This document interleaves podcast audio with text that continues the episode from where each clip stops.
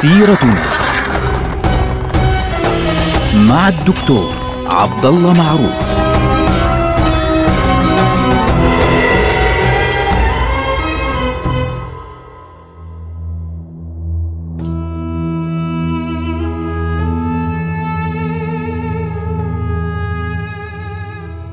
السلام عليكم ورحمة الله وبركاته. سيرتنا سيرة هذه الأمة العظيمة ونحن الآن في وضع صعب أي نعم كانت تمر الأمة في واحدة من أسوأ الأوضاع في تاريخها.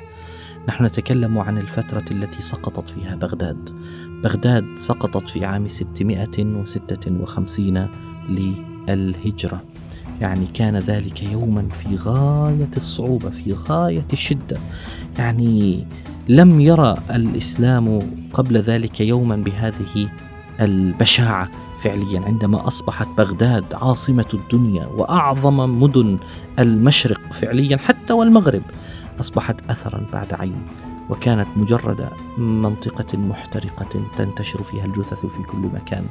لكن في المقابل كيف كانت الأوضاع يعني لاحقا وكيف كانت الأوضاع في مصر؟ سنرى كيف تنتفض الأمة مرة أخرى من الرماد وتنبعث كأنها تنبعث من الرماد من الصفر فعليا في هذه الظروف الصعبة. أدرك الناس كأن المغول في ذلك الوقت كأنهم كانوا بالنسبة للناس عبارة عن شيء لا يعرفه أحد يعني لا يمكن الوقوف في وجهه إطلاقا. طبعا هولاكو بعد أن دمر بغداد تماما في سنة 656 يعني عاد, عاد إلى مراغة في أذربيجان وبعد ذلك بدأ يتحضر بالفعل للمرحلة الثانية وهي الشام. طبعا كيف الوضع في الشام ومصر؟ آه، في ذلك الوقت الشام كان يحكمها الأمراء البيت الأيوبي. أشهرهم وأهمهم بالفعل هو ملك دمشق في ذلك الوقت آه، اللي هو الناصر يوسف آه، الأيوبي. في ذلك الوقت كان وضعه هو أقوى الأمراء الأيوبيين. بالنسبة لمصر وضعها كان صعب جدا في ذلك الوقت. مصر كانت تختلف تماما عن آه، الشام. بعد وفاة نجم الدين أيوب أثناء الحملة الصليبية السابعة اللي هي في نفس الفترة التي بدأت فيها الحملة المغولية على المشرق اللي حملة منغو خان التي كانت بقيادة هولاكو يعني عندما بدأ منغو خان الحكم كان في ذلك الوقت بعد وفاة نجم الدين أيوب أثناء الحملة تولت الحكم آه، زوجته شجرة الدر. فبعد أن انتهت الحملة السابعة شجرة الدر وجد الناس الذين في مصر وجدوها أهم شخصية موجودة ففعلا تولت الحكم بالفعل. يعني أصبحت ثمانين يوم وهي تحكم مصر حقيقة يعني السلطانة شجرة الدر. لكن هذا الأمر كاد يؤدي إلى ثورات الداخلية باعتبار أنه غير معتادين حتى ذلك الوقت على أنه تحكم امرأة فعليا في هذا المكان. فأدى ذلك إلى أنه شجرة الدر تتزوج من أحد القادة الأمراء وهو عز الدين أيبك. اللي هو أتابي أو الأتابك تبع العسكر. فتلقب بالملك المعز وعز الدين أيبك صار هو الذي يحكم بالفعل في مصر. هذا فعليا هنا يبدأ حكم جديد في مصر. يعني مصر في هذه المرحلة يحكمها الذين نسميهم المماليك. لأنه خلص عز الدين أيبك ليس من الأيوبيين حتى شجرة الدر ليست من الأيوبيين. وبالتالي هذه المرحلة كان يحكم فيها عز الدين أيبك المملوكي وبدأ التنافس الداخلي والصراع الداخلي بينه وبين شخص آخر اسمه أو قائد آخر اسمه أقطاي وهذه أدت إلى قتل أقطاي على يد عز الدين أيبك الذي قتل لاحقا. كما تذكر بعض الروايات على يد شجرة الدر التي آه، قتلت أيضا لاحقا. يعني كل واحد ما شاء الله يعني يقتل الآخر. فهذه القضية كانت صعبة جدا. فبعض المماليك اللي هم المماليك الذين يتبعون لعز الدين أيبك يعني تعصبوا لمقتل سيدهم. ف سلموا الحكم لولده نور الدين علي ابن عز الدين أيبك. هذا كان ولد صغير عمره 15 سنة فكان يحكم مصر في هذه المرحلة. طبعا نائب السلطنة في هذه المرحلة من مماليك عز الدين أيبك رجل اسمه قطز. قطز ومعه أحد القادة الكبار اللي هو آه، بيبرس البندقداري فعليا اللي هو الظاهر بيبرس سيصبح اسمه لاحقا. هؤلاء كانوا يعني تحت حكم هذا الغلام اللي موجود عمره 15 سنة اللي ذكرناه نور الدين علي. وفي هذه الأوضاع الصعبة بدأت جحافل هولاكو تخرج من العراق بعد أن دمرتها بالكامل رجع لأذربيجان ارتاح شوي بعدين بدأت جحافله تتوجه إلى الشام. الآن الشام الوضع كان فيها كما قلنا صعب. الأيوبيون منقسمون على بعضهم البعض. آه الأيوبيون وضعهم في غاية السوء وفي غاية الشدة.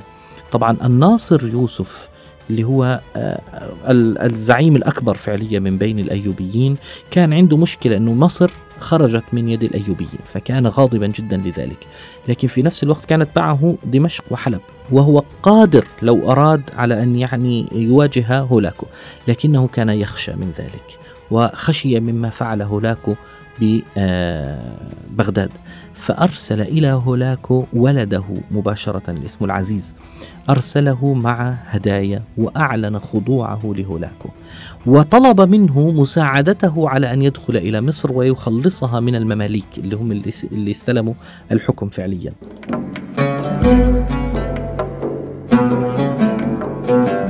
فهولاكو اعتبر إنه عدم قدوم الناصر إليه آه، الملك الناصر إهانة أو استهانة به فكتب إليه يهدده ويأمره بأنه تعال فورا بتركض لعندي وتقدم الولاء والخضوع والذل أمامي هنا دون قيد أو شرط. فالناصر يعني خاف قال إنه إذا كان بعد أن يعني خنعت له وأذللت نفسي له يعني يعاملني بهذه الفوقية فكيف لو دخل عندي؟ فبدأ يستعد للقتال فعليا على فكرة يعني لكنه خايف مش عارف شو بده يعمل وأرسل حتى إنه أرسل أسرته إلى مصر وقال لا يا جماعة الخير إذا مصر أهون علينا والمماليك أهون علينا.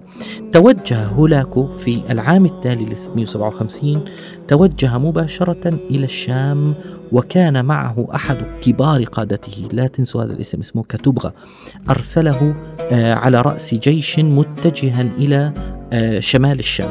طبعا في البداية بدأ من ديار بكر في الشام اللي هي اليوم موجودة في آه، تركيا.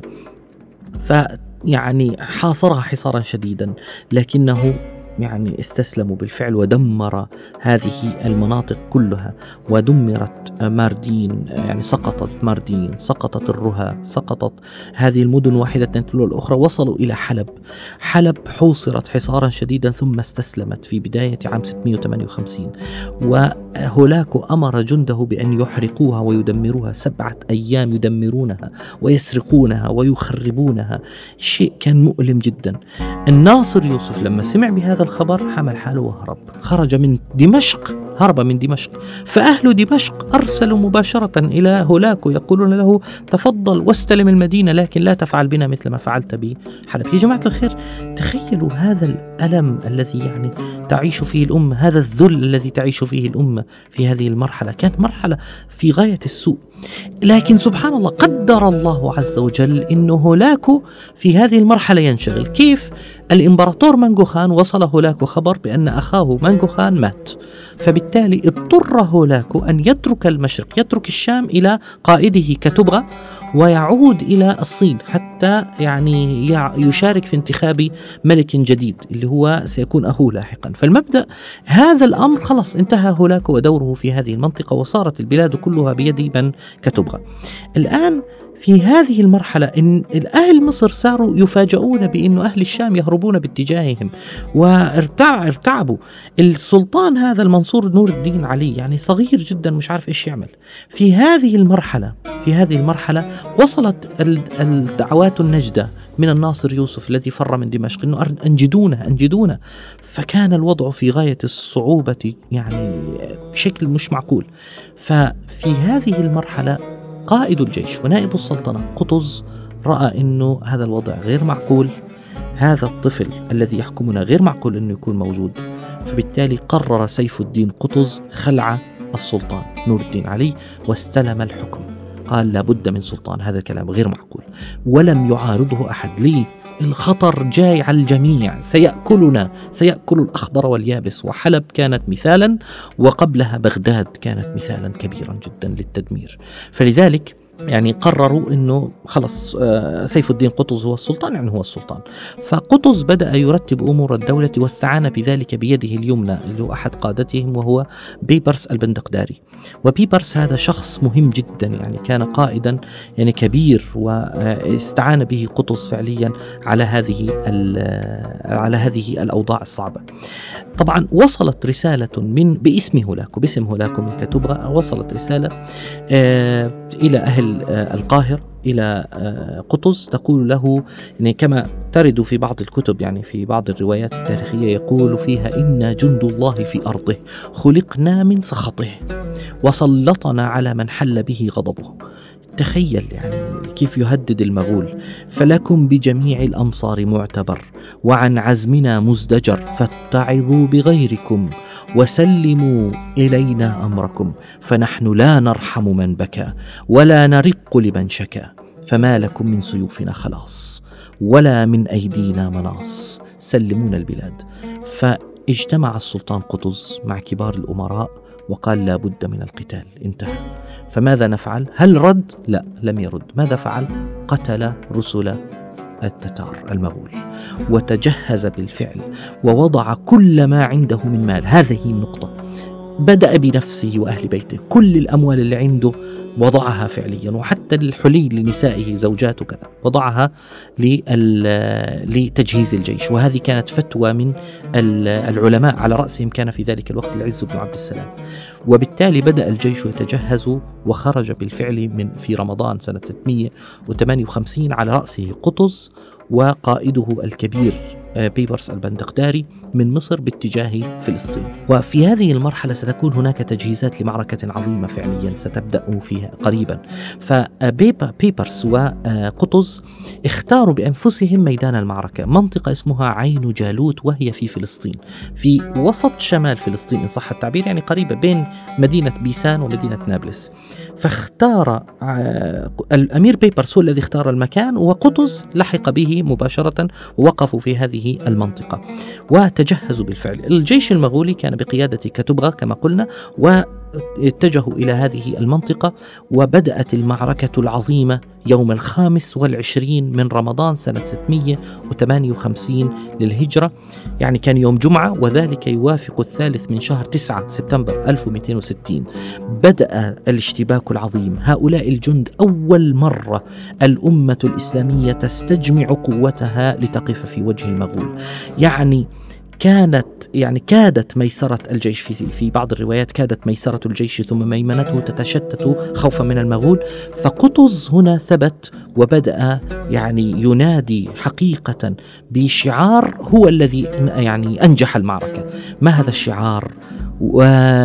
وإسلاماه صار يصرخ في كل مكان وإسلاماه حتى أصبحت هذه مثلا عندما يقال صرخة قطز وإسلاماه فلما يسمع الناس كلمة وإسلاماه الكل يخشى على الإسلام وبالتالي يعني يثبتون ثبات الجبال رسوخ الجبال الرواسي حقيقة.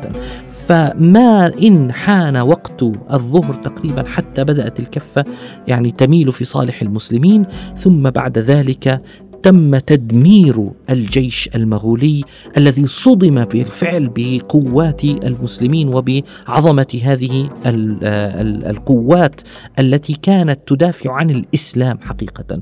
وانتهت هذه المعركة بهزيمة مدوية لأول مرة يهزم المغول منذ أيام مؤسسهم جنكيز خان. ثم نزل السلطان قطز عن جواده رحمه الله ومرغ وجهه في التراب. وصلى ركعتين شكرا لله عز وجل. هذه المعركة كانت من أهم المعارك وأكثرها حسما. لماذا؟ أنقذت كل العالم الإسلامي ودمرت المغول بالكامل. طبعا بعدها مباشرة قطز توجه إلى دمشق والمغول بدأوا يفرون من أمامه في كل مكان حتى دخل قطز إلى دمشق على رأس جيشه بعد يومين فقط من بداية هذه المعركة في يوم السابع والعشرين من رمضان من عام 658 وهكذا يبدأ الإعصار المغولي بالانكسار أمام صرختي وإسلاما. نلقاكم على خير والسلام عليكم.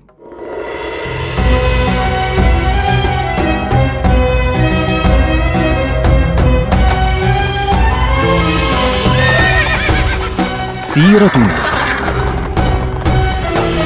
مع الدكتور عبد الله معروف.